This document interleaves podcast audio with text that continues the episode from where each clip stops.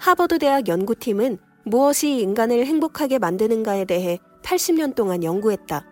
724명의 소년을 2년마다 인터뷰했고 가정생활, 사회생활, 건강, 사회적 성취, 친구관계 등 삶의 전반을 추적했다. 오랜 연구 끝에 내린 결론은 놀라웠다. 행복은 돈, 성공, 성취, 명예가 아닌 인간관계에 있었다. 가족과 친구, 공동체와 긴밀한 사람일수록 행복을 느꼈다. 그런데 행복의 결정적인 요소인 인간관계를 해치는 가장 큰 원인은 무엇일까? 바로 말이다. 워싱턴 주립대학교의 존 가트맨 교수는 35년 가까이 3천쌍 이상의 부부를 연구한 결과 이혼하는 부부에게서 6가지 신호를 발견했다. 6가지 신호 중 대부분이 말에서 비롯된 것이다. 이는 부부관계뿐 아니라 모든 인간관계에 적용된다. 너 생각해서 하는 말인데 너 잘 되라고 이런 말 하는 거야. 됐어 그만하자. 말하는 내 입만 아프다. 우리는 타인의 말 때문에 좌절하고 또 무의식 중에 내뱉은 말로 상대에게 상처를 주기도 한다. 의도치 않게 튀어나온 말로 관계를 해치지 않기 위해서는 어떻게 해야 할까? 첫 번째, 반응하지 않고 대응하기. 약속 시간보다 한 시간이나 늦게 나타난 친구. 헐레벌떡 달려온 친구는 당신의 눈치를 본다.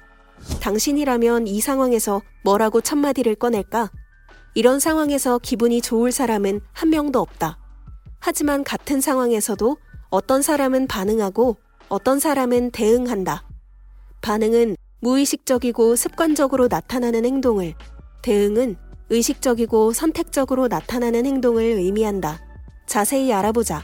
반응하는 사람의 말. 야, 지금이 몇 시야? 너는 어떻게 맨날 늦냐? 한 시간이나 늦다니. 사람 무시하는 거야? 반응이 습관이 된 사람은 버럭 화를 내거나 상대방을 인격적으로 비난하고 비아냥거린다. 이렇게 반응 화법을 쓰면 상대도 처음엔 미안해하다가 발끈하게 된다. 둘 사이가 나빠질 것은 불보듯 뻔한 일이다. 대응하는 사람의 말. 오다가 무슨 급한 일이라도 생긴 거야? 연락도 안 되고 큰일이라도 난 건 아닌지 걱정했어. 또 이런 일 생길지 모르니까 앞으로는 일찍 좀 나와. 대응하는 사람은 이미 벌어진 상황을 받아들이고 상황을 해결하는 데 초점을 맞춘다. 같은 상황이라도 대응 화법으로 말하면 말의 결이 달라진다. 미안함을 가지고 있던 상대도 잘못을 인정하게 된다. 반응할 것인가 대응할 것인가 순간의 선택이 관계를 좌우한다는 사실을 기억해야 한다. 두 번째, 같은 말도 듣기 좋게 하기. 같은 말도 듣기 좋게 하는 사람들이 있다. 이런 사람들이 어떻게 말을 하는지 연구했더니 몇 가지 공통점이 발견됐다. 먼저 상대를 인정해주는 말을 한다. 이들은 상대가 나와 다르다는 것, 똑같은 상황도 다르게 해석할 수 있다는 것을 인정한다. 덴마크의 심리 상담가 일자 샌드는 내 생각에는 내가 보기에는 이라는 말로 대화를 시작하라고 조언한다. 그때 네가 너무 화가 났었어. 라고 말하는 대신에 나는 네가 화가 났다고 느꼈어. 라고. 넌 항상 머리가 아프다고 하네? 보다는 내가 보기에 너는 항상 머리가 아픈 것 같아. 라고 말하는 것이다. 둘째, 상대의 감정을 헤아리는 말을 한다. 내 생각을 섞지 않고 상대에게 감정이입하는 공감을 하는 것이다. 너만 힘든 거 아니야. 참 속상할 일도 많다. 공감 능력이 부족한 사람은 별 생각 없이 자신의 생각을 앞세운다. 많이 힘들지. 얼마나 답답했을까.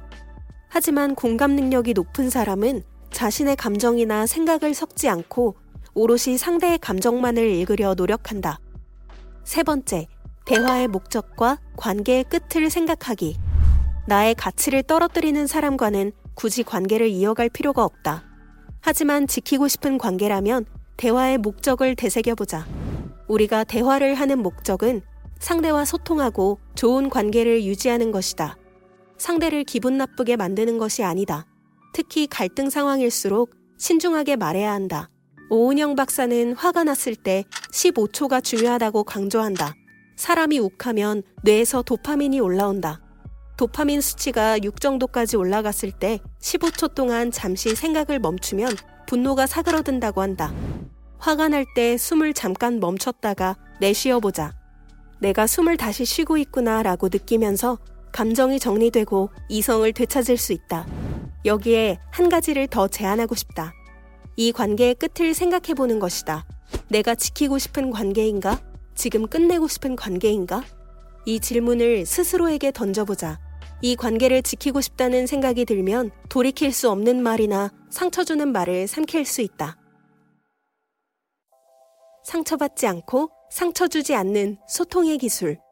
어른의 대화법. 이 콘텐츠가 도움이 되었다면 구독과 좋아요를 눌러주세요.